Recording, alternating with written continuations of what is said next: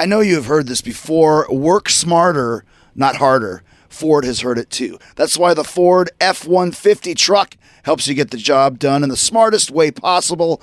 I mean, the Pro Access tailgate alone is a game changer. It improves access to the bed and cargo, which makes it easier to load in tight spaces. See, smarter.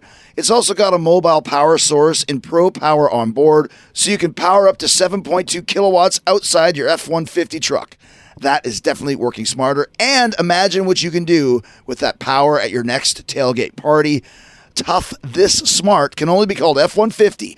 Find your local Ford dealer at Ford dot com. Pro Access tailgate available starting spring twenty twenty-four. See owner's manual for important operating instructions. This episode is brought to you by Progressive, where drivers who save by switching save nearly seven hundred fifty dollars on average. Plus, auto customers qualify for an average of seven discounts. Quote now at Progressive dot com to see if you could save. Progressive Casualty Insurance Company and Affiliates, national average twelve-month savings of seven hundred forty-four dollars by new customers surveyed who saved with Progressive between June twenty twenty-two and May twenty twenty-three. Potential savings will vary. Discounts not available in all states and situations. You are beautiful. Take a look at yourself. The following program is a podcast one dot com production. He's a world champion wrestler, best-selling author, actor, and lead singer of Fozzy. Now, now he's rocking the podcast world. Yay! This, this, this is Talk Is Jericho. Talk Is Jericho, starring Chris Jericho. Welcome to Talk Is Jericho, the pot of thunder and rock and roll. The spell you're under will be broken by Chris Jericho, and it's Friday. Lick it up, lick it up. Ah, it's happening right now. Lick it up, lick it up. Ah, oh yeah! Come on! Oh yeah! Oh yeah! Lick it up. The remedy for boredom has arrived. Let's go for a ride. He's the man called Sting. He's the man called Sting. He's the man called Dean Ambrose. And he's got a normal sized nose. He's the man called Sting. He's the man called Sting. He's the man called Ambrose. And he spouts literal prose. Woo! All right, literal prose. You'll never hear that anywhere but right here on Talk Is Jericho. How in the hell are you, Jerichoholics? Let me tell you this. Part two with Dean Ambrose is coming up. We're talking all about The Shield. You'll also hear the real story about the Mick Foley Twitter feud, why that started, what it was supposed to be. We talk about the Attitude Era, how it, some of it wasn't all that great. Dean's Hell in a Cell match will be discussed with Seth Rollins, and Dean's got some great Paul Heyman stories of his own. Great conversation on the way with Dean Ambrose. Today is episode ninety-nine. Next Wednesday, episode one hundred. Who will the guest be? Who could it possibly be? You people are dynamite! We're going to tell you at the end of the show. But first, I got to say thanks to all of you guys for doing your holiday shopping through my Amazon links. It's the easiest way to support the show, and every time you use one of my Amazon links, Amazon kicks back a couple bucks to you to help us cover production costs. I got links for Amazon U S A, Amazon U K, and Amazon Canada, eh? Just go to podcast one dot com, click on the Keep Our Podcast Free banner at the top of the page, eh? Then hit the Talk Is Jericho button. You can get all kinds of cool stuff on Amazon, like, for instance, the new Fozzy record, Do You Want to Start a War? It's bursting up the charts. Such a, a, a huge, huge step for us. The new single is Do You Want to Start a War, the title track. Go on YouTube right now and watch the new video. It is amazeballs. Plus, you can get my new book, The Best in the World at What I Have No Idea, the third best-selling uh, autobiography in my collection. You need to have this in your stocking stuffer. And listen, you can buy whatever you want. You can take care of your entire holiday shopping list at Amazon. You can find anything. You know that. And hey, Uh, the truth about my using Amazon links, you can buy whatever you want. Won't cost you anything extra. No hidden fees, all challenges. So if you happen to be doing some Amazon shopping, you can help out the show in the process. Just go to podcast one dot com, click on the Keep Our Podcast Free banner at the top of the page, eh? Then hit the Talk Is Jericho button, bookmark it so you can get to those links in one easy click. All right. We are currently on the road. It's a little bittersweet today because the Cinderblock Party Tour with Texas Hippie Coalition and Shaman's Harvest ends tonight. Tonight is the last show of this leg of the tour at the State Theater in Saint Pete, Tampa area. Thank you, everybody who came and saw the Cinderblock Party. Such a, a killer tour. Last night's show in Orlando was amazing. Sold out the show in Fort Lauderdale. Sold out the show in Joplin. Uh, kudos to all of you who came and rocked with us. And to all the, the new fans we made, uh, thanks to, to joining the party. It is a party, and next year we are going overseas with the Cinderblock Party World Tour in two thousand fifteen. We're taking along the Dirty Youth starting March fourth in Belfast, Ireland. Hitting Cork, Dublin, then going all throughout the U K, Manchester, Glasgow, London, Bristol, Brighton, Exeter, Southampton, uh, so many, so many cool towns. We've played almost all of them in the U K, but we love to to play as much as we can there. Plus, we're heading over to mainland Europe, a couple shows in Germany, uh, Munich. That's the uh, German pronunciation. It's not München. Also going to Bochum. We're going to Mannheim, Paris, Platane, Switzerland. All information, fozzy rock dot com. Go there for ticket info and for Fozzy V I P tickets. You're not going to want to miss our V I P experience. It's one of the best in the biz. Ask around to anybody who's gone. We always have a good time with our V I Ps, and we have a good time at all of our shows.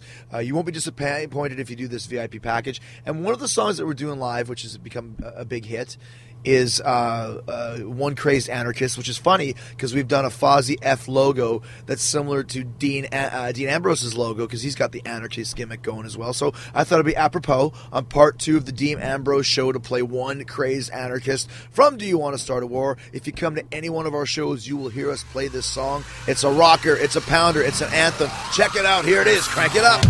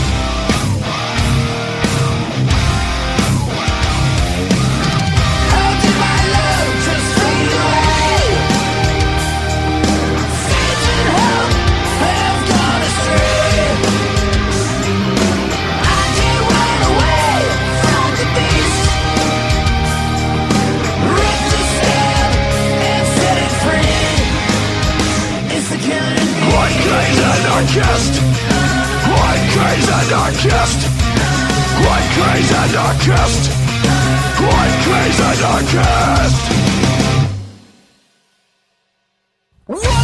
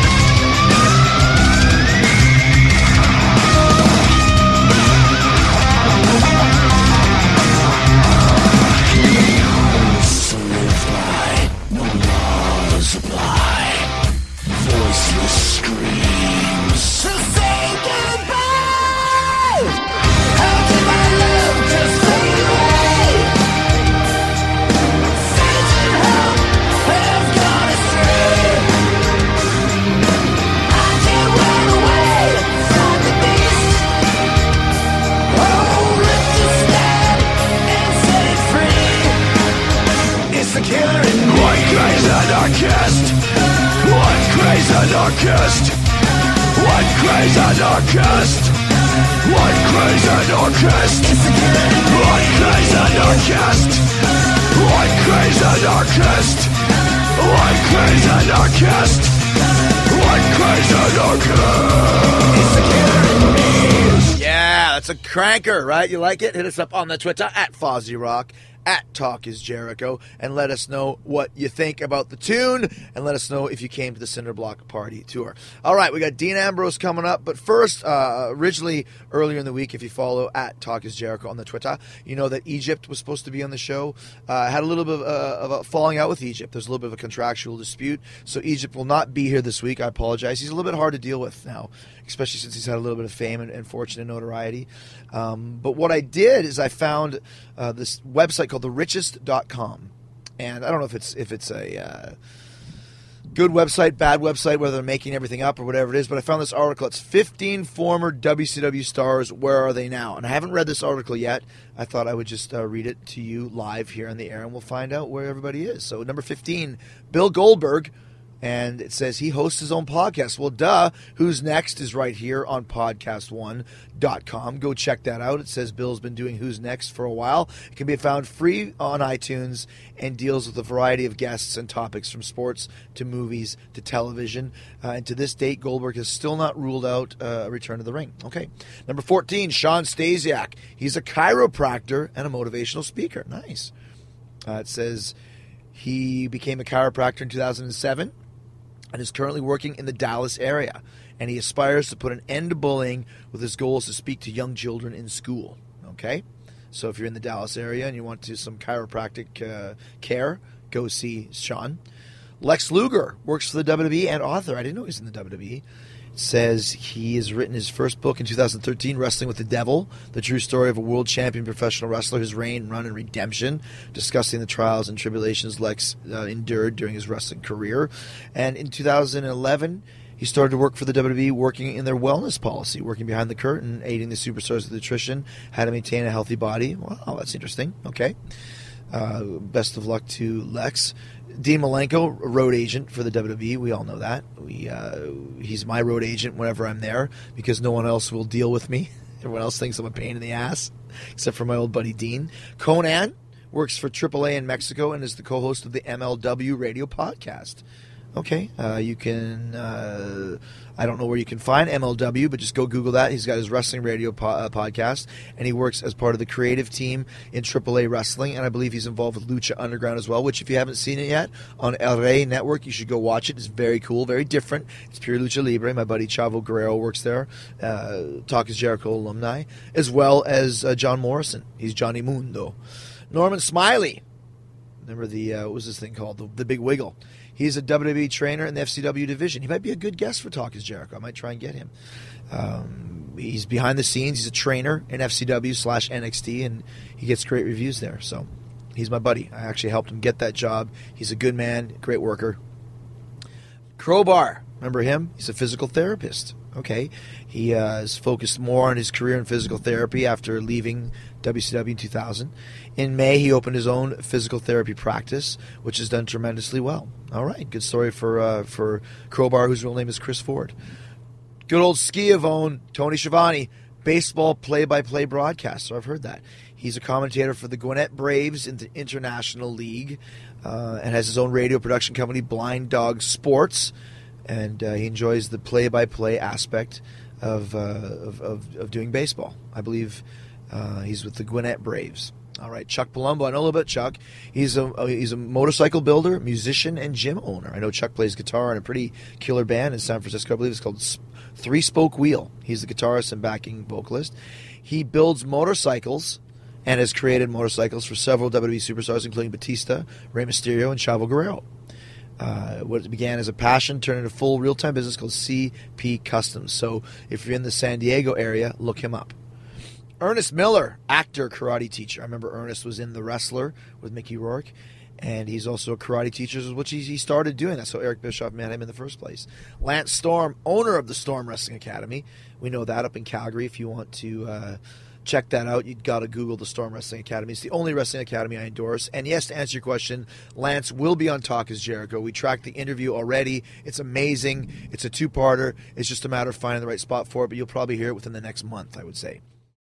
At Bet three sixty-five, we don't do ordinary. We believe that every sport should be epic. Every goal, every game, every point, every play. From the moments that are legendary to the ones that fly under the radar. Whether it's a game-winning goal in the final seconds of overtime or a shot on the goal in the first period. Whatever the sport, whatever the moment. It's never ordinary at Bet three sixty-five. twenty-one plus only. Must be present in Virginia. If you or someone you know has a gambling problem and wants help, call one eight hundred gambler. Terms and conditions apply.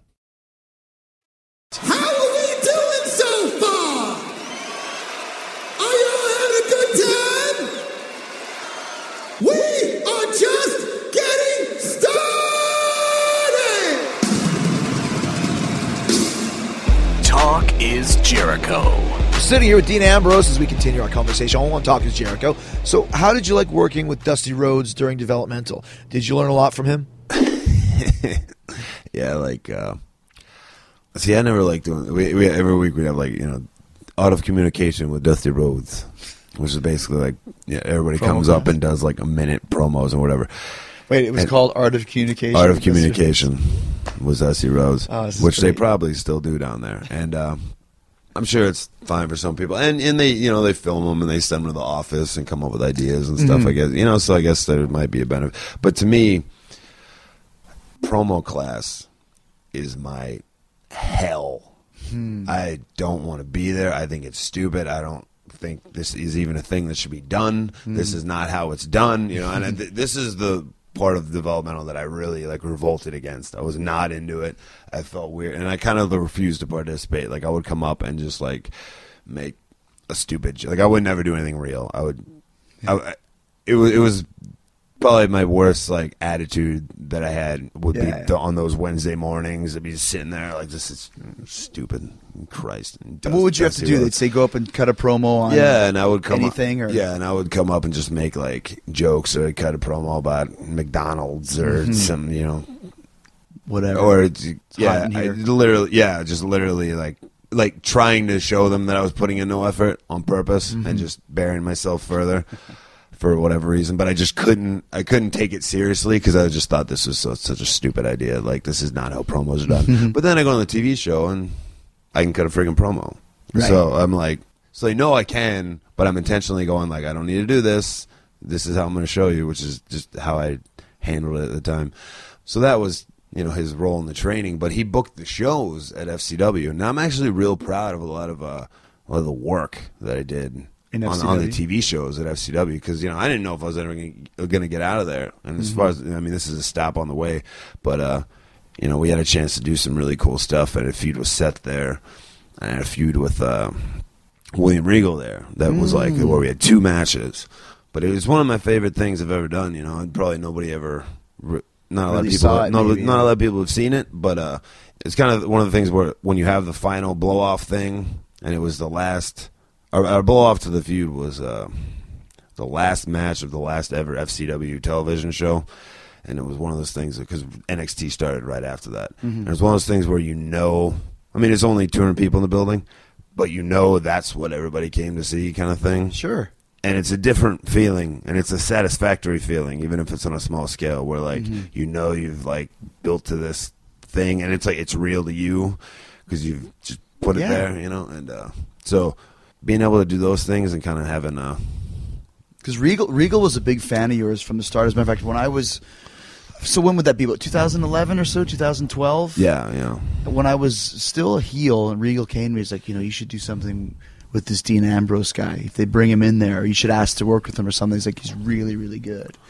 He he was trumpeting your, uh, you know, your your skills right from when he first met up with you there. Yeah, he was really uh, vital to me, like, you know, making sure that kind of elbowing people and being like, you seen this guy? Mm, exactly. You know? Like he was real. Uh, Keep an eye on this guy. Real vital to me in that sense, and uh, probably a lot of guys. Mm-hmm.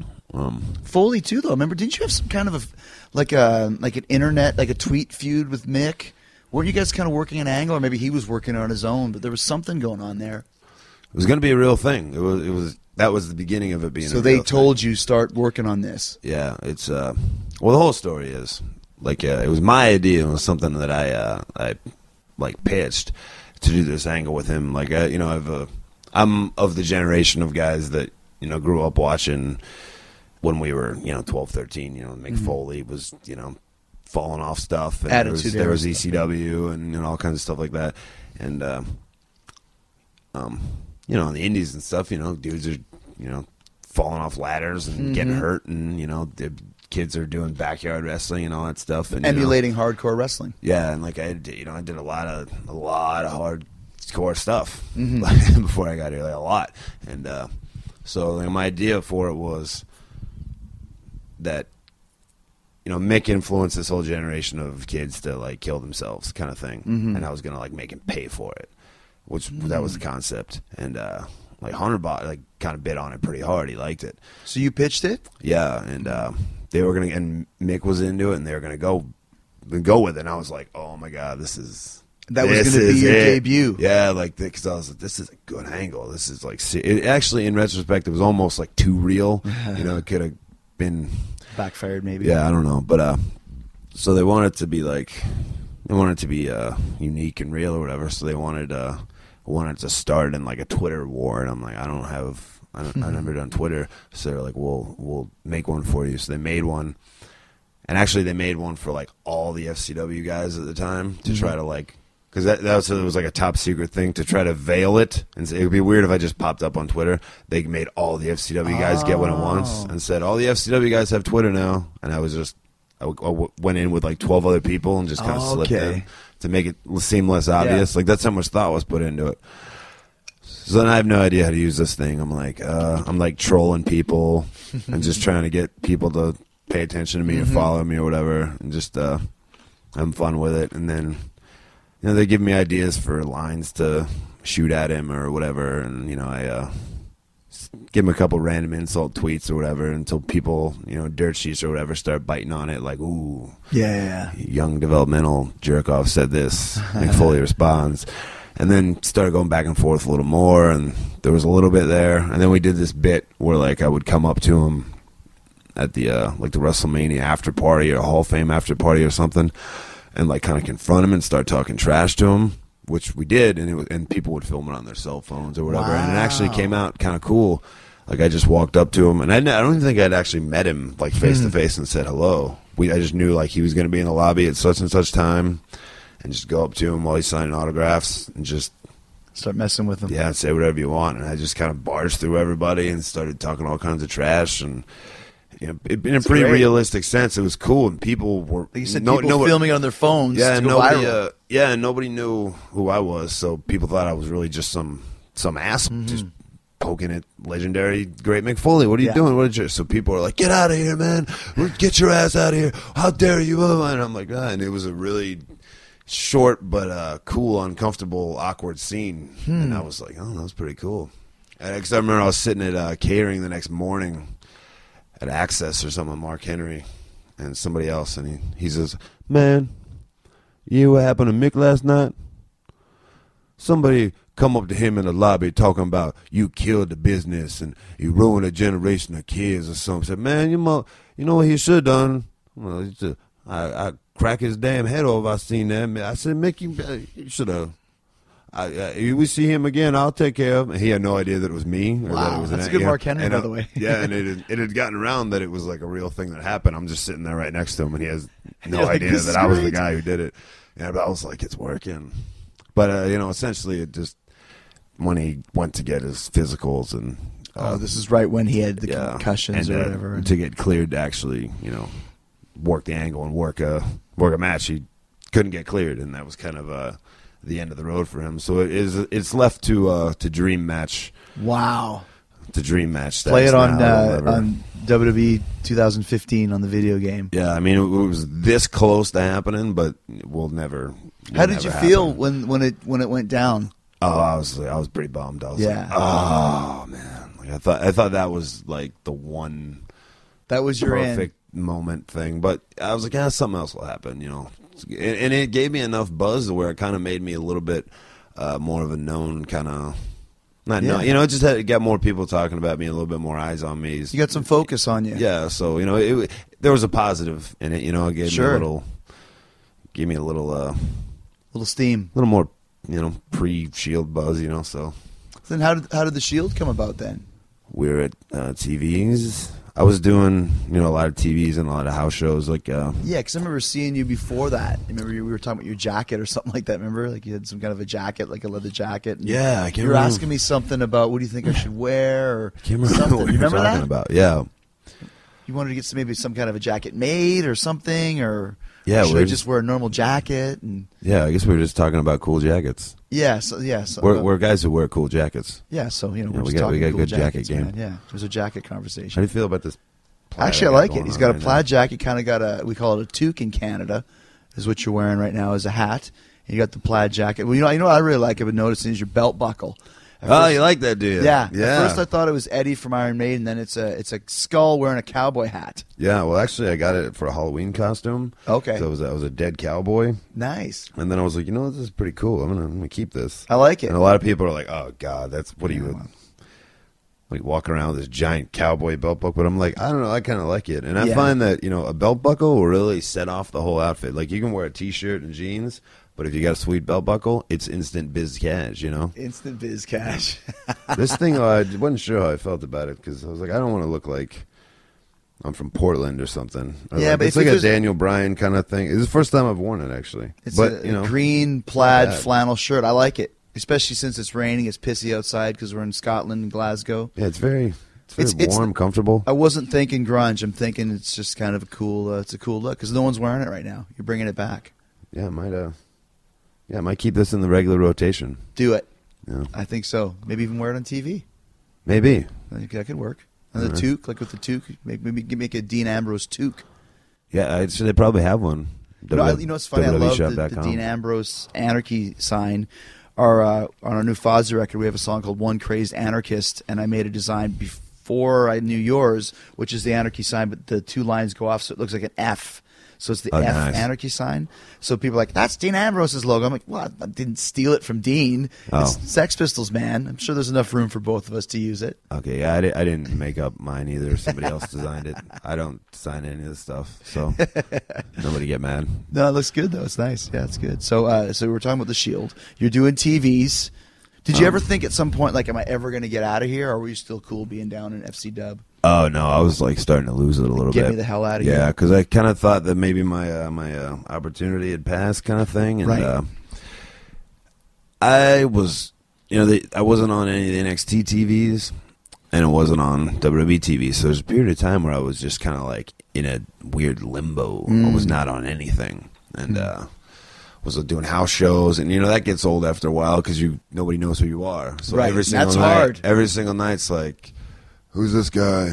Uh, and you're like, ah. But, you know, so it's cool because you're working for W W E, but it's like, God, it feels every night. Actually, there's a funny story about that. It was uh, the first time I ever realized that, like, the Paul Heyman Kool-Aid mm-hmm. is a real thing. Mm-hmm. And you got to be wary of it, I guess, you know? Not that, you know, nothing to be wary of, but uh, I was at, we were somewhere, like a house show in New York or, or something. I think I was working with McGillicuddy at the time, mm-hmm. Curtis Axel, but I, I had a house show match, and uh, Heyman was there, and he's like, that was a great match, good, good smart match, yeah, that was, you know, whatever, cool, yeah, good. And I'm like, yeah, I said something like, yeah, going out there every single night, starting from scratch or something, but th- you know, I just made some something like that, like, oh, thank you, yeah, you know, it's and mm-hmm. stuff, we gotta go out there and start from scratch every night, but and it's cool, he's like, oh, this is the greatest time of your career, you're gonna miss these days. You're going to miss these days where nobody knew who you were. The people come out, they want to see the stars. Oh, where's Rey Mysterio? Where's John Cena? There's the stars. Uh, yeah. You go out there every single night, and you get over. I'm here every night. You come out, oh, who's this guy? Blah, blah, blah. And then you get over. You're not going to have that luxury. You're going to be. There's going to be a time when you're, you're just going to walk out, and, oh, Dean Ambrose is here, he's a big star. You're, they're just going to want to see you walk around the ring and parade and do your entrance. You have to go out there every night. You're going to remember this. You're going to remember the man. You're going to look back and say, man, I remember those days when I used to have to go out there and earn it from the first bump to the last bump. And I'm like...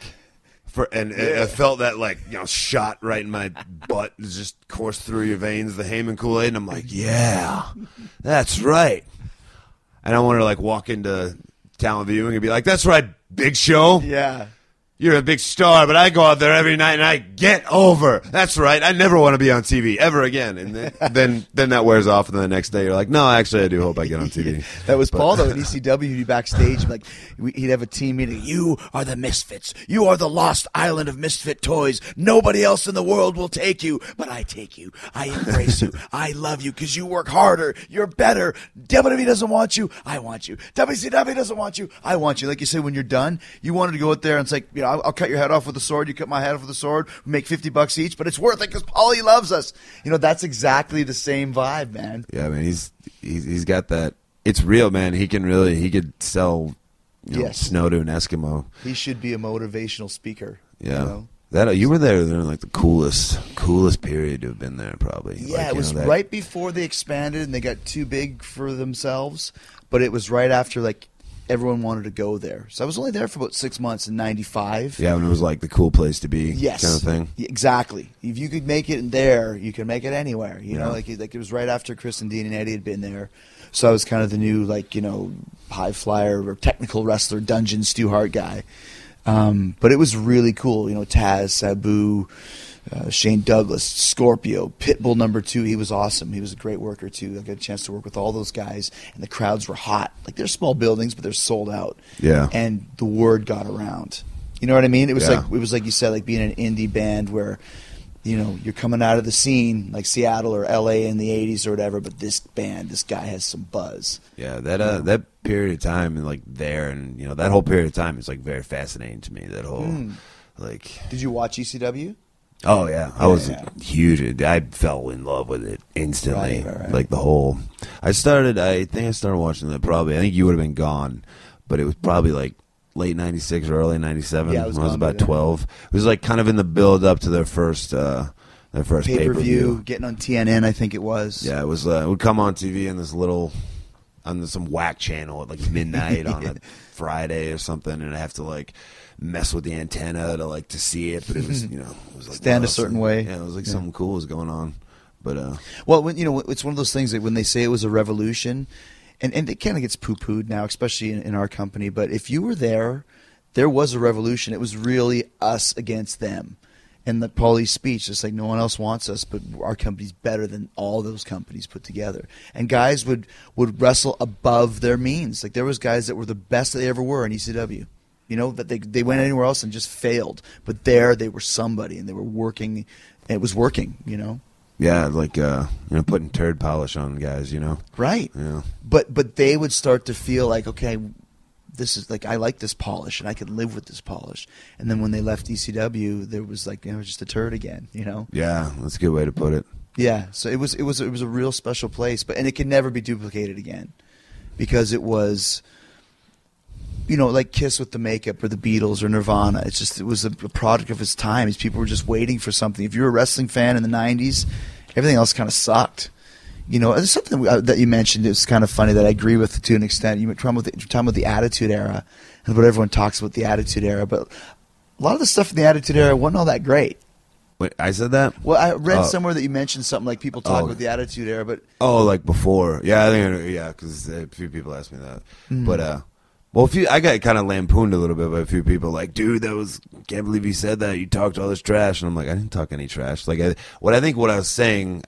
Taking, you know, they take one little bite of what you're right. saying, and what I, the point I was trying to make was that you don't have to have a P G thirteen or rated R product mm, to have mm-hmm. a good wrestling show, right? You know, you don't need a bunch of, you know, but yeah, a lot of that back then, you know, was like really. I'll, I'll say it myself. A lot of the Attitude Era sucked. Yeah, a lot of, I mean, I'll say it right now. I mean, a lot of it was great, but I still remember Mae Young gave birth to a hand. Yeah, like what is that? If that happened today, they people would be like, "Oh, there's crappy W W E writing." Yeah, but well, and they you know, said it happened. Then, but because it's fifteen years ago, like there was the Attitude Era that was amazing, and there was the other part of it that was kind of crappy. That's every era of every company has that element to it. You know what I mean? Yeah. I think people look back sometime and kind of remember just the good. It's like an ex-girlfriend. Oh, she was so hot. Yeah, but then she ripped off your money and banged your brother, so she ain't all that hot. Oh yeah, you know? Yeah. Th- there was a, a moment there where. The, everybody was here, like mm-hmm. at the same time. You were here for that. Mm-hmm. It would have been like you know, like the WrestleMania seventeen kind of, yeah, like two thousand, two thousand one, like you, Eddie, Benoit, Taker, Hunter, Austin, Rock, Dudley's, Edge and Christian, Hardy's, dude, and like Mick, probably Mick, Angle, Angle, like yeah, Jesus, yeah, it was, like, it, was it was everybody, yeah, like how, unreal to think about that. It's know? amazing if you look at some of those cards, like you said, because you had the guys that were really popular and over, and then you had all these other guys that were coming in at the peak of their careers, like you mentioned, like you know, guys like myself or, or Eddie and Dean and those those type of guys, uh, Benoit. So when we came here, there was twelve, fifteen, twenty guys that you could put in the main event any night, and they had years of experience, they were over, they could work with anybody, and they had a storyline and a character and an angle. It was a real interesting time. Like, once again, probably won't be able to do that again because the, the drawing guys from Japan and, you know, E C W and Mexico and, you know, Europe, they don't really exist because those territories have closed or they're smaller now, you know? Yeah, it's crazy to think of because you could take, like, any of those, any of those, like, dozen guys I mentioned and, like, yeah, they can main event a house show any yeah. day of the week. You could have, you know, you could have twelve yeah. house show crews running at the same time. That's right. You had that, you know, at least that's one right. guy in the main event, you know. So. And that's why it was so important that when, when you guys came in as The Shield, you guys got the perfect push as a new act, but you, you were worthy of it. But there's a lot of times new acts come in and they'll be pushed for a bit and then they get kind of pushed aside and people forget about them or they start losing a lot or whatever. But The Shield was pushed, in my opinion, possibly the best push in years, like maybe like a Taker thing, or right from the start, you guys got a chance and never really had anything stupid happen to you, at least as far as I can remember. No, I mean, yeah, there were maybe a few, you know, tiny little storms we had to weather here and there, but uh, yeah. we, uh, there, there are a few reasons for that that worked out so well. Was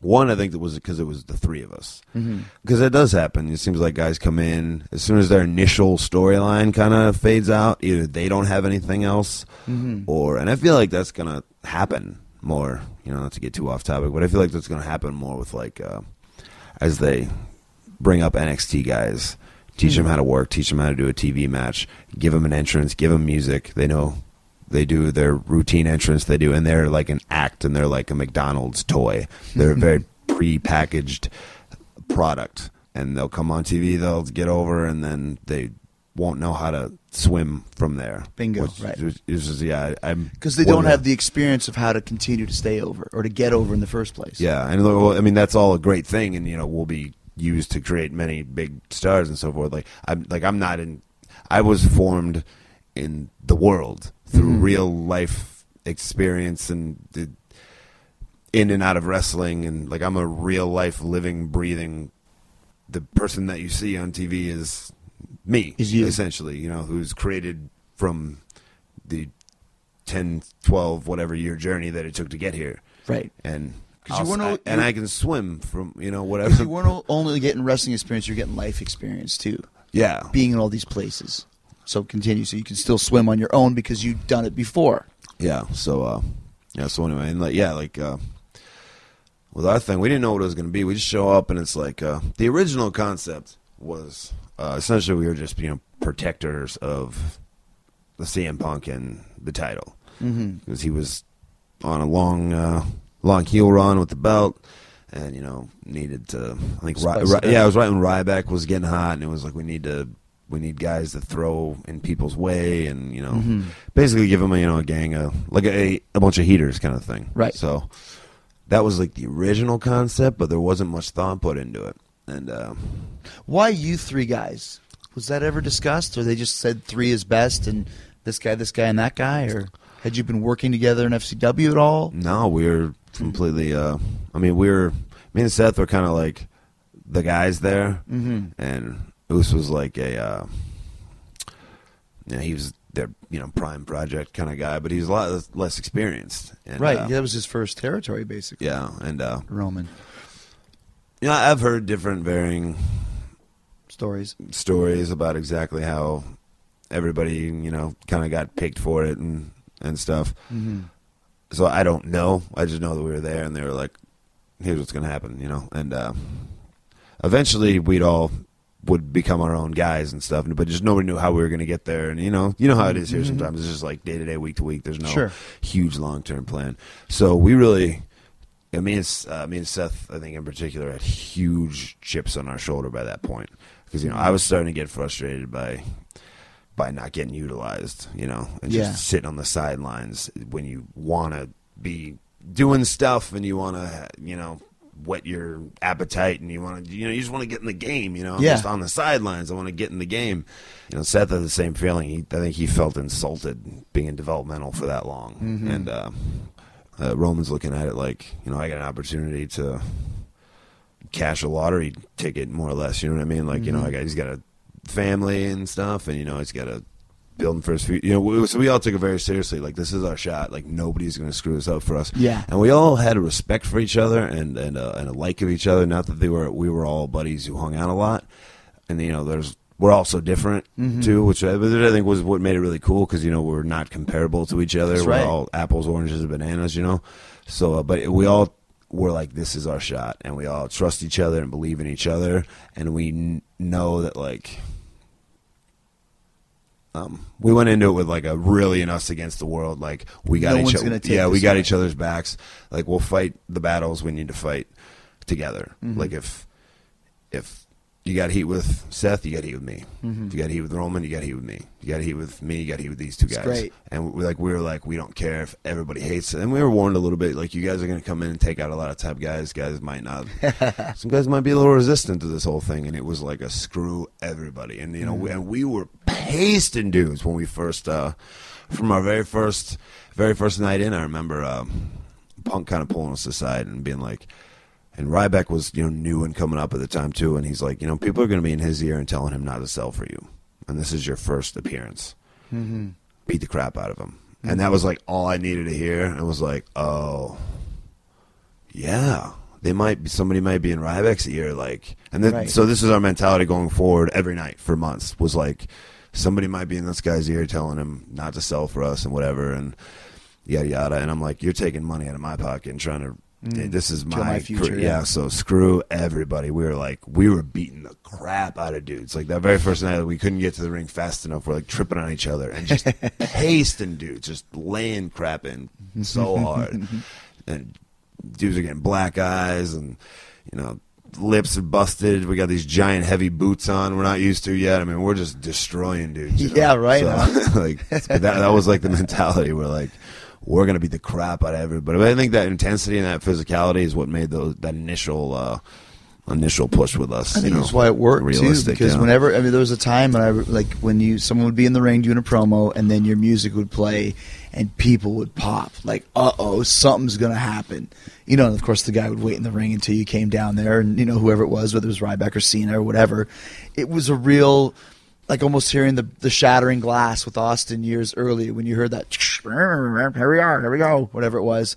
People were like, oh, someone's going to get their ass kicked or something's going to happen. It was exciting. Yeah, you know, that's cool to have like, you know, trademark stuff like that. You yes, know what I mean? Like, that's right. That, like that's one of the, if, uh, you know, if I get hit by a bus tomorrow or whatever, then I'll be a part of W W E history in that at least, you know, that like. Right. Uh, you know, the Shield thing, the, the come down and attack them was like a thing, you know. So yeah, it was a thing that people cool. look forward to. There's a big part of the show. I never thought about that until just now. No, absolutely. yeah, cool. absolutely. And then when you guys had your matches, I mean, you guys were a great unit, especially I think about when you were working with maybe Usos and Daniel Bryan maybe, or I'm sure I, I I'm sure there's a lot of other ones that you can oh, throw yeah, out there. Every combination of every six-man tag and on planet Earth you could think of. But like we – uh. Two and three six six mans like every week it seemed like so it was it started to become like a, a challenge to like you know make them all fresh, different yeah. and keep it fresh. Luckily we had Brian in a lot of those to like what a great um, performer yeah. he is. Oh yeah, so good. And you know Punk in a lot of them to mm-hmm. like you know just just thinking trying to think of all these different things Brian could do like you know just I mean like thinking of Brian's comebacks for him you know because we're mm-hmm. trying to make it. Keep it as interesting as possible, so to where they get so ridiculous, but it's like the fourth week in a row. It's like, dude, why don't you double drop kick us and then run over here, hit him, run over here, hit him, dive on him, jump on him, do that. And the Brian's like, Jesus, you know, okay, well, that's a lot of running around for me, but okay, you know. like, so yeah, we yeah, we uh, had that. We in that like workhorse mentality, you know. We were like on house shows. tours, whatever it was, we were like, we're going to be the best guys on the show every night. Mm-hmm. Because, you pretty much were, I'd say, you know, I mean, at least match-wise, you know. At Bet three sixty-five, we don't do ordinary. We believe that every sport should be epic. Every goal, every game, every point, every play. From the moments that are legendary to the ones that fly under the radar. Whether it's a game-winning goal in the final seconds of overtime or a shot on the goal in the first period. Whatever the sport, whatever the moment. It's never ordinary at Bet three sixty-five. twenty-one plus only. Must be present in Virginia. If you or someone you know has a gambling problem and wants help, call one eight hundred gambler. Terms and conditions apply. People over there, let me hear ya!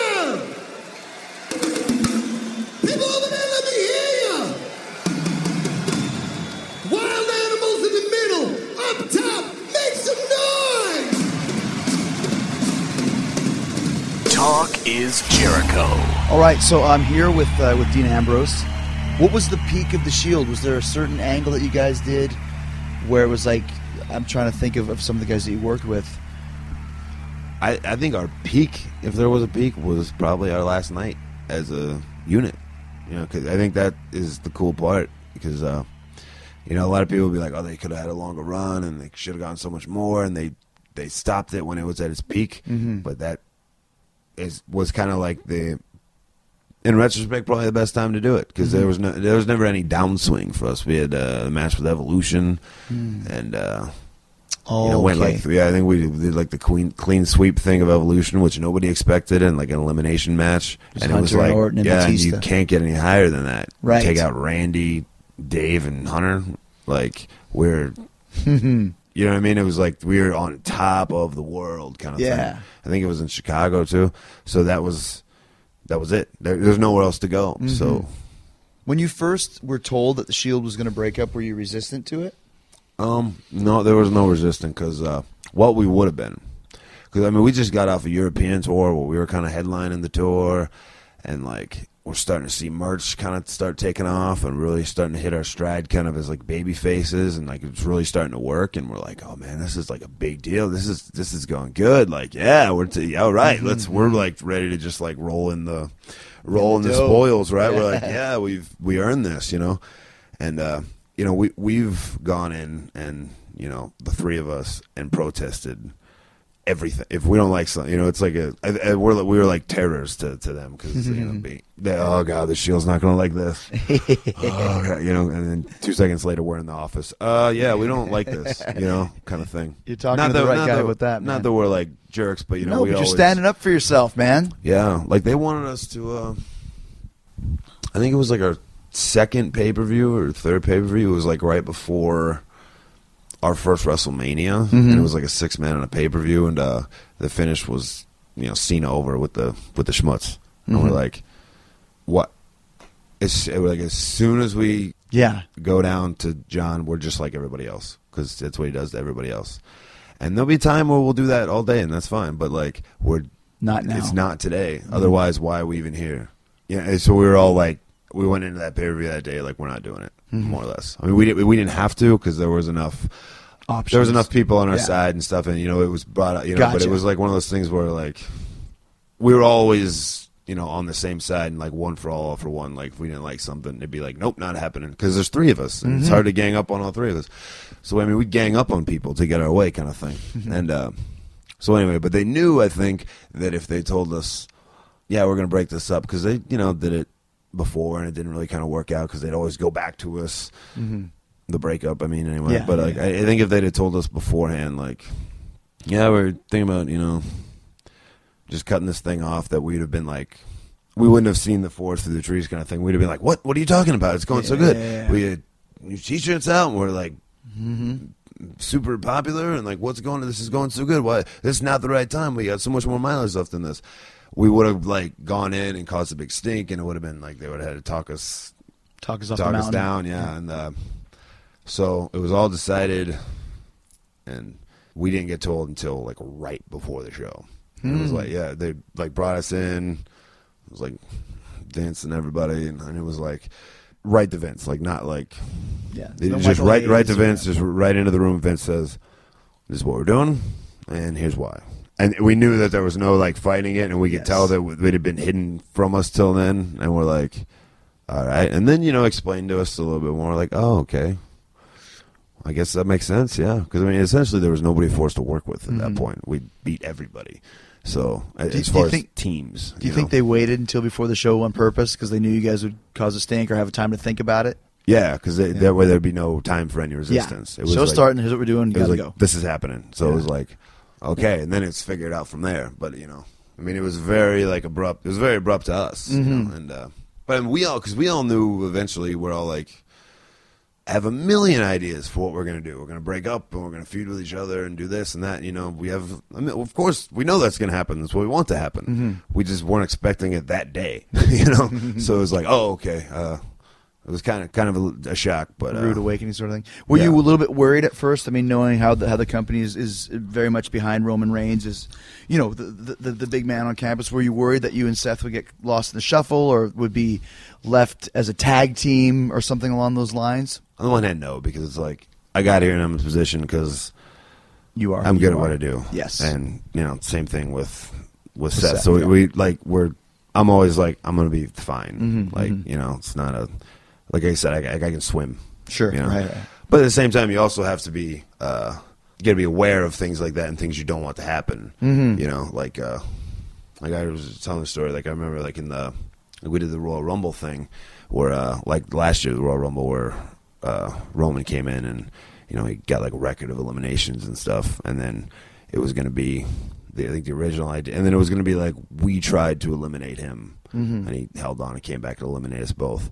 And as soon as I heard that, I went, and I said this to Seth and he was like in complete agreement. So it was like, as soon as me and you together try to eliminate Roman, the two, as soon as those two small guys gang up on the one big guy, we're in a handicap match at WrestleMania and we're, We're, mm-hmm, we're screwed. Mm-hmm. We're going to be a heel tag team. We're going to be working with, like, Los Matadors mm-hmm. in three months. As soon, as soon as the two small guys gang up on the big guy, it was like, which we, and lose. Yeah, which we never did because uh, in any, I mean, we never, never got to that, but we always avoided ever doing that in any of our, like, teasing the breakup kind of storylines because that is exactly what happened. Mm-hmm. Whether they knew it or not, I know that that's what would have happened. Sure, of course. That, you know, so... In the so, fans' eyes, that's subtly what they would be thinking anyways. Yeah. yeah. And, the, you know, it's not good for anybody, you know. Mm. So we were like, we're strongly of the opinion that I go a little bit off the rails and I try to do it on my own. Seth gets mad at me. What what was that about? And he didn't have anything to do with it. Roman doesn't know any better. So it's like three different viewpoints, three opposing, mm-hmm. you know, th- three, Positions, three yeah. different personalities, which we always try to keep, you know, our, our own separate roles. And like that was like one of those things where it was like, cut everybody in line, go right to Vince. Here's what we're thinking, and he was like, "Okay, cool, yeah, do it, do it that way." You know, and we're like, "Oh, okay," you know, because sometimes it's just way easier if you just go to Vince. Of course, all the time. But, yeah, but there's so there are things like that you had you had to you had to be aware of stuff like sure. that. Otherwise, I think know. it was really smart though that they they had all three of you guys go your own separate ways because they went from a great six man team to three great single guys. It was the perfect way to do it. Yeah, I think that was always probably the uh, always the plan. Yeah, I think that was always the, the hope was that mm. you know. But you know, if it was like, well, if we get at least, it was probably they were probably thinking if we get at least one out of the three of them, mm-hmm. cool, whichever one it is. But if, you know, we all knew that we're all yeah can be top dudes. You know, That's right. So we're like we all have huge egos, but then there was no egos in between us because mm-hmm. we all know that we're all we all have like a respect for each other in that way.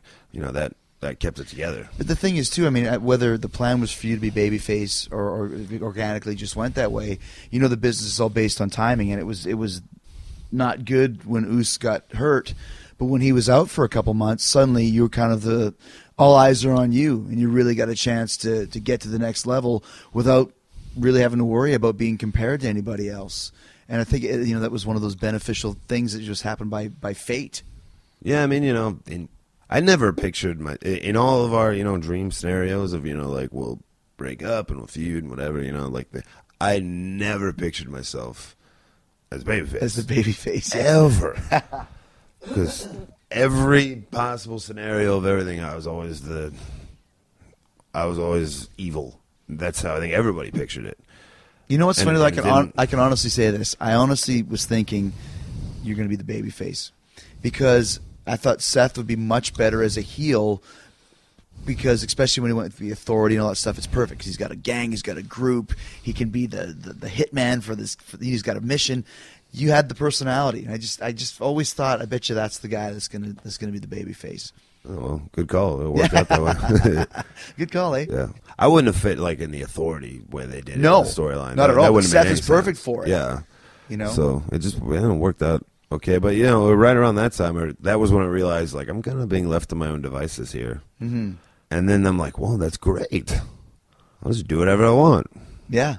Cool. We'll see what happens. And you know, and then whatever I get, whoever I'm working with, whatever I'm, I just try to do it. Mm-hmm. Really good and not worry too much about yeah you know what you know I can't I, I can't control everything. I can only control so much. Mm-hmm. I can only just go out there and not suck, you know. That's all you can do, right? Especially, you know, I mean, there's changes and T V scripts, you know, the T V gets rewritten and, you know, plans change and people get hurt and what I like you can only control so much, you know. I can only yeah. go out there and well, that's all you're in I control can just your I can, match, right? Yeah, and it might be a, a segment that's really hard to make work. Mm-hmm. But as long as you don't suck, that's all you can do. That's all you can control. Just don't suck. You know, you might you might be doing a sucky thing, but as long as you don't suck, you know, then you can sleep well at night. A lot of times you have to change things that suck and do the best you can to yeah make them not suck. Exactly, especially in this biz. Yeah, you know? Yeah. A couple more things I just wanted to say. How was it for you? Um, when you did the Hell in the Cell match, which I thought was a tremendous match of you and Seth. And I know earlier on in the day or in the week, I wasn't there at the time, but kind of the, there was a debate. Will the will the last match be Cena and Orton in the Hell in the Cell, or will the last match be Ambrose and Seth in the Hell in the Cell? How was it for you? Uh, well, first off, how early on did you find out you guys would be going on last? And how was that for you to be in your first W W E main event single match on the pay-per-view? I didn't hear any of the debate or anything. I heard the night before we were on fourth. I said, fine, cool, whatever. Not my job mm-hmm. to put this together. Sure, can't worry about it. You know what I mean? Yeah. Like, whatever. You know. Uh, and then I heard that day, five, six o'clock, we were on our last. So I heard one way and I heard the other way. I don't know what happened. In, Basically, you found out that day. I, yeah, I don't yeah. know what happened in the in-between or what mm-hmm. the arguments were one way or the other. But, uh, you know, it's being able to... Uh, You know, I think me and Seth look at it like Seth Rollins versus Dean Ambrose is as valuable as John Cena versus Randy Orton. Mm-hmm. Even though it's, you know, they're more, they're bigger names and they have more tenure and they, you know, probably have more, uh, you know, they're more well-known and, and so forth. And obviously have a lot, accomplished a lot more. They're bigger superstars and whatever metric you want to measure that in. But to us, we're like, well, this is just as good or better. And like we would... Uh, you know, even being, you know, enemies in the ring, we would... It's fresh. There'd be a... Uh, it's new. An unspoken kind of pride in that, that like, yeah, well, Rollins and Ambrose is every bit as good. Mm-hmm. And should be spoken of in the same sentence as Orton versus Cena, you know, to us. So that was cool to be able to be on the same show with them in the Hell in a Cell match. And knowing you're last is kind of a... But, you know, the thing is, it wasn't very weird. It wasn't like, a, whoa, this is a strange thing. You know, nobody ever... It wasn't like, a, okay, guys, you're going on last. Now, this is a big deal, what we're doing. Okay. This is never, it was just like, a, you're on fourth. Oh, okay. Oh, uh, you guys are on last. Oh, okay, cool. It, you know, we're just, like, kind of part of the team now and kind of... We're so comfortable in that position that, you know, anything else would be weird. I yeah, think, gotcha. You know, so it's like, it's just normal now to me. I mean, that that was the only time, you know, I've been in a main event singles match, I guess. But it, but it wasn't weird to me. Like, I, I didn't think anything didn't of think it. I finally made it. Yeah. yeah, I didn't think anything of it until a couple days later when a couple of people mentioned it, and yeah, I was like, I guess I guess we were in the main event, weren't we? Well, yeah, and no, there was no Randy, no John. It was just us. Oh, okay, cool. I like, didn't even really register, you know. It was just it was just another day at the office kind of thing, I guess. Were you happy with the match? Yeah. Um. I mean, you can never. Uh, I'm one of those. You're probably the same way. Like, you never be one hundred percent satisfied yes. with something. And if you think about it too long, or if you dare to go back and watch something, then you'll just nitpick it apart, and you'll hate. Then you'll hate it. Yeah. So I had a couple goals with it. Was just like. I wanted it to not feel like a W W E match. In what way?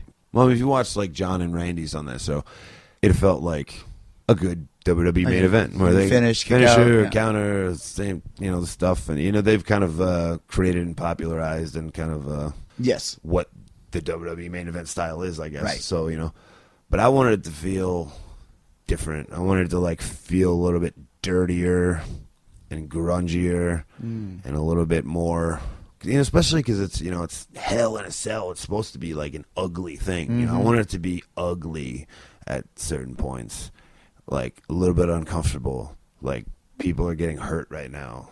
Hmm. Not people aren't smiling or doing trademark things. Just trying to survive. Two dudes, are, yeah, two dudes are like trying to kill each other right now. Like this is a little bit uncomfortable. I just wanted it to have a very stripped down feel. Mm. Was kind of my vision for it. And mm. that that feeling, I think we kind of accomplished that, you know. So was it your I idea to start on top of the cage? Yeah. Which why wouldn't you? You know, mm-hmm. well, I mean, you could. It's never been done before. Oh, it totally has. Totally ripped off. To start on top of the cage? Yeah, Mick Foley started on top of the cage. Oh, he cage. started on top? Yeah. Wow. That, yeah, that's how, that was... Really? Yeah. I don't remember that. Really? How do you not remember that? I don't know. Come on. Too many bumps. He got dropped on my head too much. Yeah, that's the... so, that's so, the so you kind of... It was a homage to Mick then? Well, I mean, dude, just completely ripped off. I'm like, well, because, you know, how do you get it...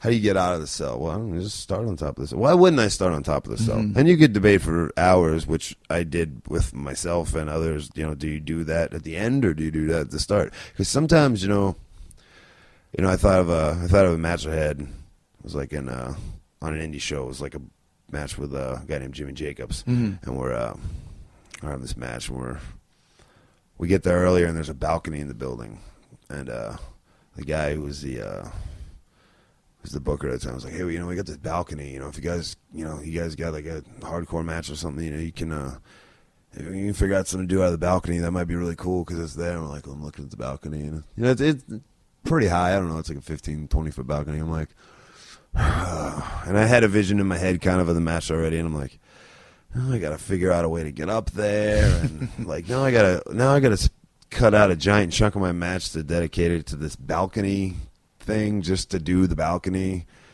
And I'm like, yeah, why don't we just start with the balcony? Mm-hmm. Very first thing. So like we did, like I came out and then he just jumped out of the balcony into the ring like a surprise attack. Oh, like, gotcha. Th- so he didn't make his, he made his entrance by jumping off the balcony, which is the exact opposite of what you're normally what supposed, you're supposed to do. to do. You're supposed yeah. to build to the balcony. Yeah, yeah. And uh, remember, remember the guy's booker, Gabe, was like, well, then what are you going to do?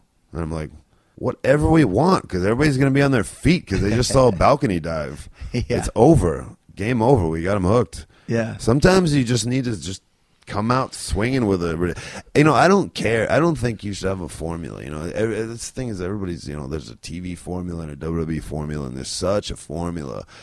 And I think the fans get conditioned to that formula, mm-hmm. which probably makes it harder to, you know, shock them after a mm-hmm. while because they – kind of get the formula. Mm. Like I like, you know, I don't know if any of my matches are ever any good, but I like people to think at all times anything might happen, hmm. whether it makes any sense or not. I, I, I like to just throw something in that doesn't make any sense hmm. on purpose, just because nobody sees it coming. And like, oh, that didn't make any sense. Why? Why didn't it? Why? Because I can get away with kind of anything. Because mm. I just felt like grabbing a chair. I don't know why, because I felt like it. Why?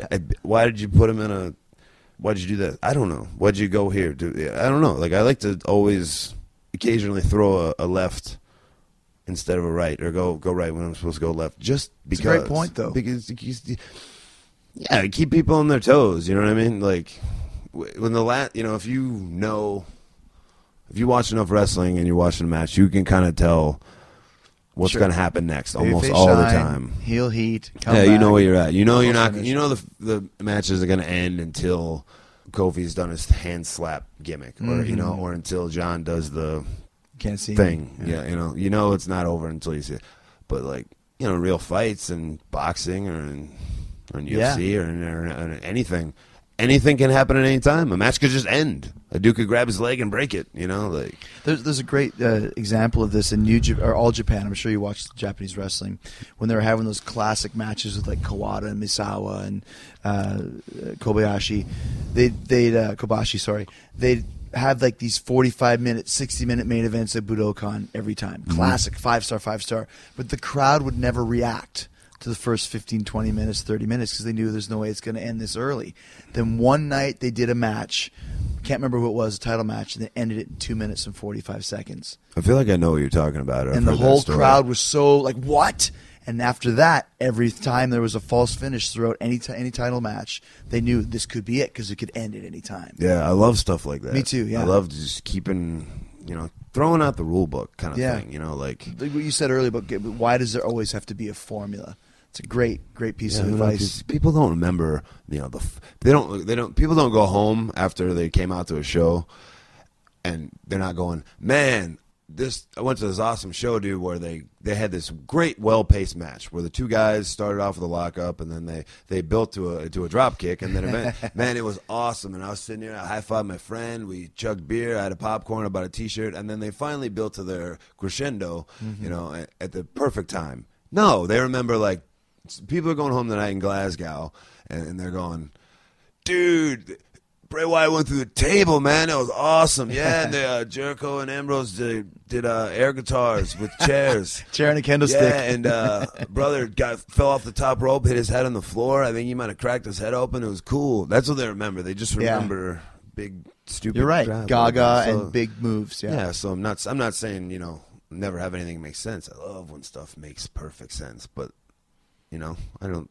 But by throwing away the formula, that can make sense too. Yeah. Did you uh, do you like Lesnar and Cena at SummerSlam? You were there, right? Yes, I yeah, was yeah, there. Yeah, yeah, you were there. Yes, I did. I did like it because nobody expected John Cena, the hero, to get his ass kicked for fifteen minutes straight. Right. I thought that was very well done. Cool. I really that? liked it. I loved it. I really liked it. I don't There's know. A lot of people second guessing it, but I thought it was great. And also, I give John credit for going for it. Because a lot of guys in in his position over the years would not have. Yeah, you know like I mean? a, yeah, who would go like, I, you know, most top guys in history would be more likely to lose in two minutes than to just get beat up for yeah. fifteen minutes. What you said earlier, it's uncomfortable. It's like this guy just just dying. Yeah. He's getting killed. Yeah, I loved it. I was watching mm-hmm. it from the box, and it was. It was very uncomfortable, and it was, I loved it. I don't know if people liked it, people have problems with whatever. I just thought it was so different mm-hmm. and so unexpected that I like I was I loved it. I was like, that's how you do it, man. You give it, you just do something ridiculous because everybody was talking about it. The that's next right. Day. They didn't, you know, they didn't go through the paces of the normal back and forth because you can see that anywhere. You can see yeah. it on the W W E Network. That's why you it can worked. see a million of those matches, like and German suplex after German suplex. He's only giving three. Now he's giving these like sixteen or whatever it was. It's like, oh my god, like enough. Yeah. Stop, so stop, it's stop the yeah. fight. Because you definitely went home that night and went, dude, what, what happened in the, what happened in the SummerSlam? Oh, dude, you're not he gave him. him sixteen freak it was yeah. ridiculous. You he know, kicked John Cena's ass. Cena's the guy who he's the Superman.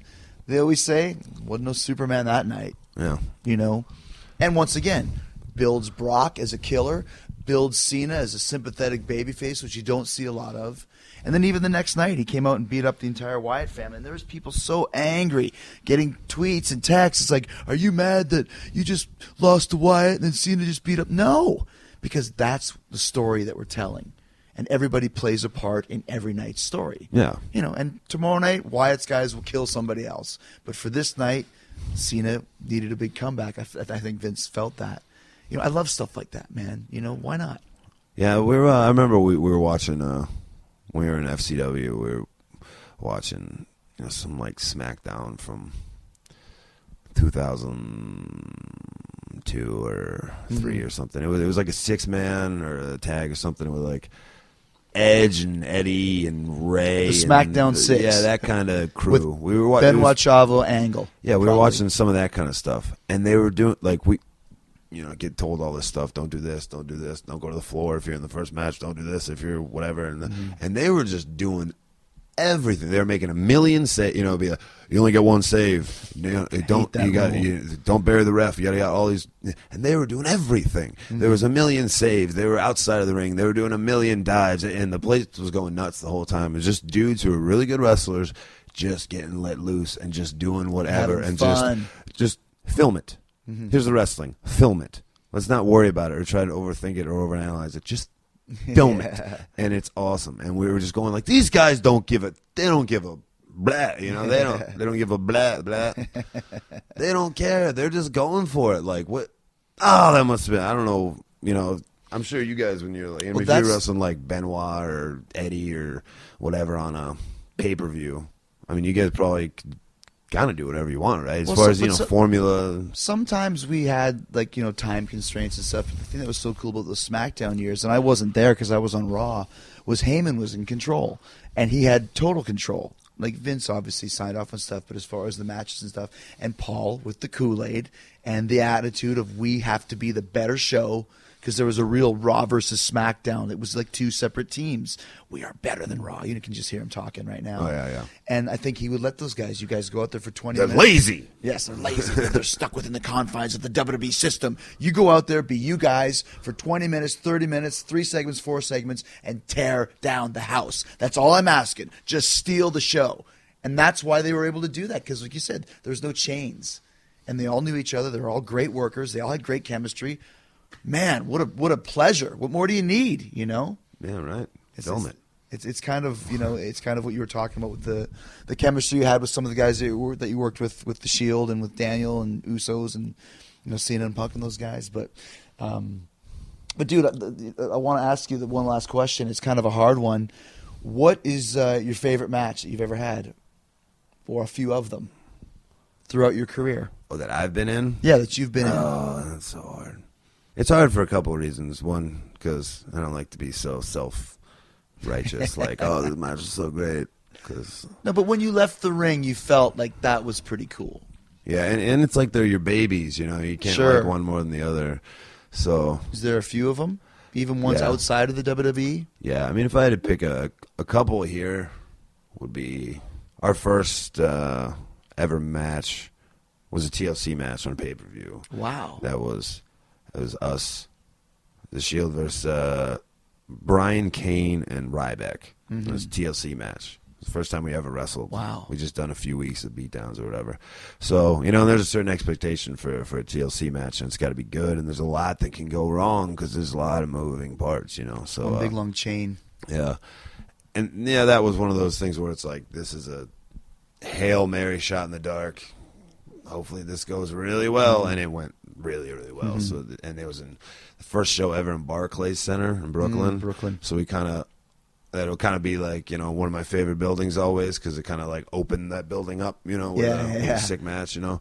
And uh, so that, you know, that'll always have a special kind of place. Uh, you know, me, uh, you know, there's so many untelevised ones. Probably the, my favorite match I've ever had with, uh, with Seth, one of them would be, wouldn't have ever been televised. It was this past time we went to Japan.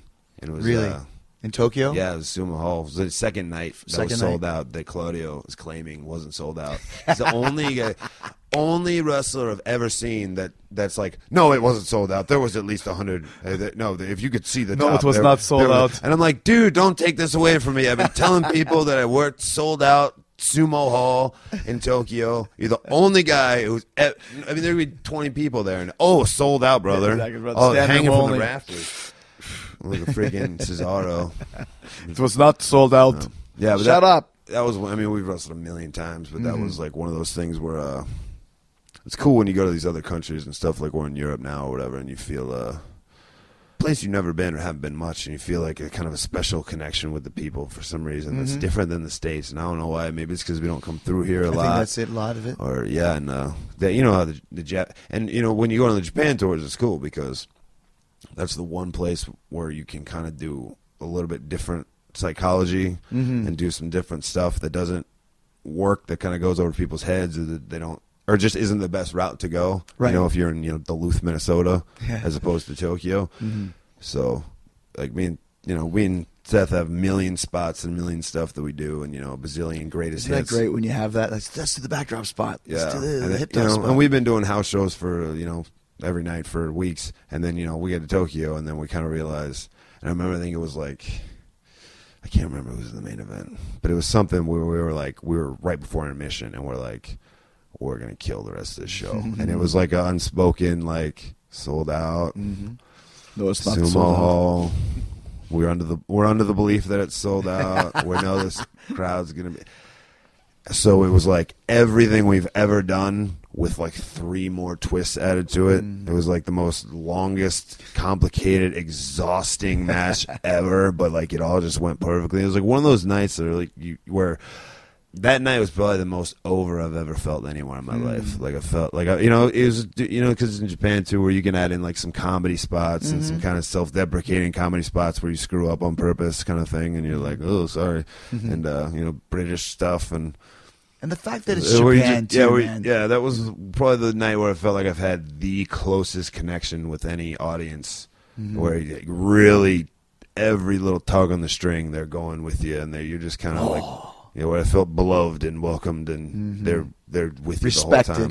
Yeah, and it was it was just like one of those special lightning in the bottle kind of kind of mm-hmm. things, you know. And they, that's I mean, we work three hundred nights a year, you know. I mean, most of the stuff isn't film. T V sometimes is the worst stuff because it's short always, and it's for T V and always. It's for the angle. And it's very rare to have a great match on T V, you know, very rare. Unless they give you two or three segments, there's it's, it's I'm not gonna say impossible, but it's very rare. Yeah, it's, it's harder. Yeah, sure. Much harder. There's a lot of restrictions. You know, well, cool, man. I mean, it's it's great to talk to you. It's so. Uh, What's yours? Oh, mine. Yeah. Gun to head, I'd have to say Michael's Jericho uh, ladder match at Unforgiven two thousand eight mm. um, for the world title. Oh, yeah, yeah, and the yeah. reason why is because not well, the match was amazing in my in my opinion, but it was the journey that got us there because we Sean and I were working.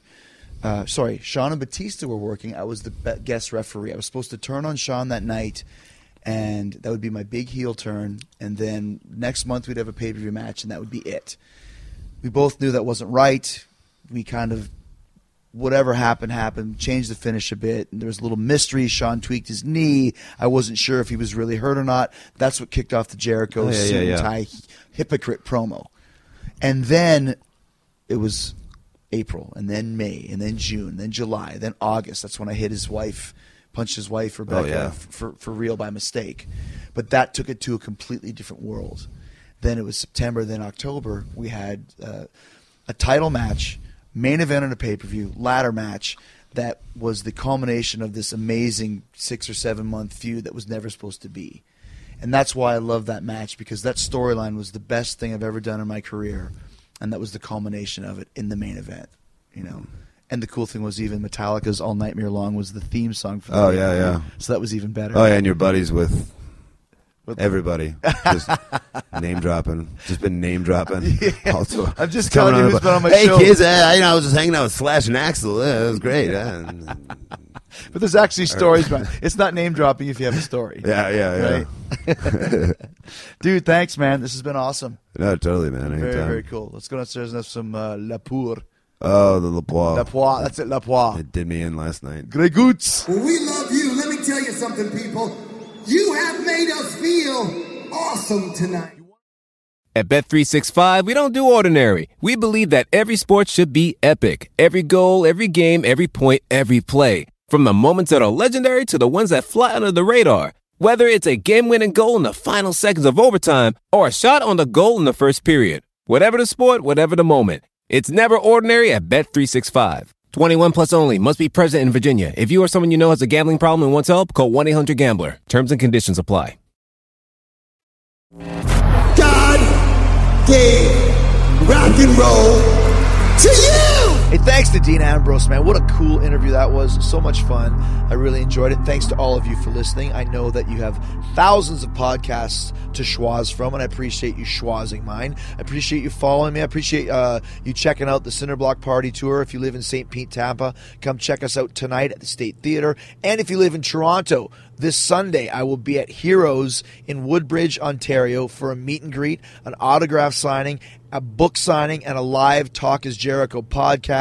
My friend Damien from uh, F'd Up, Canadian band, is going to be interviewing me in front of all of you, and I guarantee you will dig this. Uh, you will dig it. He's going to ask me some great questions. He's going to be uh, digging this deep. Nothing is off limits. We're going to have some fun with that. That's Sunday, December fourteenth uh, at three p.m., thirty-nine oh one Highway seven in Woodbridge, Ontario, across from the Chapters Indigo. Go to woodbridge heroes dot c a for ticket information and for all info about that. And of course, on Monday, I will be returning to Raw for one night. I'll be the general manager, and I'm gonna I'm gonna stir some crap up, man. I'm gonna r- rule with an iron fist. All right, you know I can rule with an iron fist, and I ain't talking about Motorhead. So listen, uh, don't forget too. Next week, episode number one hundred is coming up. Oh, jeez. It's a lot of pressure. I don't have anybody. I mean, I have no ideas on who I can get to be my hundredth guest. We want to do a little number for you now. But until I figure that out, I'm going to do some Christmas shopping. You can too. If you want to finish up your holiday shopping, you know where to go. Say it with me now. Amazon, of course. You know how to use my links. Talk Is Jericho. You know how to do it. Say it with me. Go to podcast one dot com and click the Keep a Podcast Free banner. podcast one dot com and click on the Keep a Podcast Free banner. podcast one dot com and click on the oh, Podcast Free banner at the top of the page. Eh? Click on Talk Is Jericho. You see all three of my Amazon links, U K, U S A, and Canada. Eh? I bet there's someone on your gift-giving list who would love to have a copy of the new Fozzy record, Do You Want to Start a War? Or maybe a copy of my new book, Best in the World, at What I Have No Idea. Or maybe you want to read Paul Stanley's book, for example, Face the Music, A Life Exposed. It's a great rock and roll memoir. It doesn't matter what you buy. If you do it through my Amazon links, Amazon will kick back a little cash to the show so we can keep doing this for you for free for twice a week. No extra fees or hidden charges. You're just getting your shopping done, helping me out in the process. Easiest way to support the show. All right. Uh, that's it for this week. Thank you so much to Dean Ambrose. He was amazing. Uh, until next next Wednesday, I want you to stay hard, stay hungry, peace, love, and hugs. See you next week for my special one hundredth episode podcast. Some people might have a little rock and roll pneumonia. And who's the guest going to be? I think if you have a brain with this, with the clues I've been leaving, uh, people have been asking me since I started the show, who is your dream podcast guest? And I've given one name, and uh, I got that guy from my one hundredth episode, and I'm so stoked, so excited. My biggest hero in life besides my father. Uh, I've been trying to get this guy forever. I finally made it happen. He's one of my heroes. He's the hero. He's the guy. And if you know me, then I'm sure you know exactly who I'm talking about. So enjoy the weekend. See you back here next Wednesday for episode one hundred, where the guest will be... You want some more? Yeah. The star child himself, Paul Stanley, will be here for episode one hundred in one of the best interviews I've ever done. I got him, man. Paul Stanley, episode one hundred. We'll see you on Wednesday. And a big, yeah, people! How you doing, people? How you doing, people? You can download new episodes of Talk Is Jericho every Wednesday and Friday at podcast one dot com. That's podcast one dot com. When you're ready to buy a car, TrueCar is changing car buying forever. Yes, TrueCar helps car buyers get rid of the fear that they might overpay. Every day, TrueCar users receive negotiation-free guaranteed savings, and TrueCar users save an average of three thousand two hundred twenty-one dollars off M S R P. When you're ready to buy a car, just follow these three easy steps. First, download the TrueCar mobile app or go to TrueCar dot com to find out what others paid for the car you want. Then register to see upfront pricing information and lock in your savings. Then it's the third step. Very simple. Take your guaranteed savings certificate to the TrueCar certified dealer for a better hassle-free car buying experience. Now, some features are not available in all states, but with TrueCar, you can save time, save money, and never overpay. Never overpay. To see how much you can save on the car you want, simply download the TrueCar mobile app or visit TrueCar dot com today. Go do it now. Gearheads know that some projects need so many parts, it feels like you need a whole storage unit just to store them. That's what eBay Motors' one hundred twenty-two million parts are for. Think of it as your virtual parts garage. They've always got the right fitment at the right prices. Use the eBay Motors app or visit ebay motors dot com. Let's ride. At Metro by T-Mobile, you can save more now that you need it the most. Get one line of unlimited five G for just forty dollars, period. Taxes and fees included. That's the lowest price in prepaid. Plus, choose from the largest selection of free five G phones from brands you love, like Samsung. Switch now and save more, only at Metro. If congested, the fraction of users greater than thirty-five gigabytes per month may notice reduced speeds, and Metro customers may notice reduced speeds versus T-Mobile due to prioritization. Video streams in S D requires eligible port in. See store for details.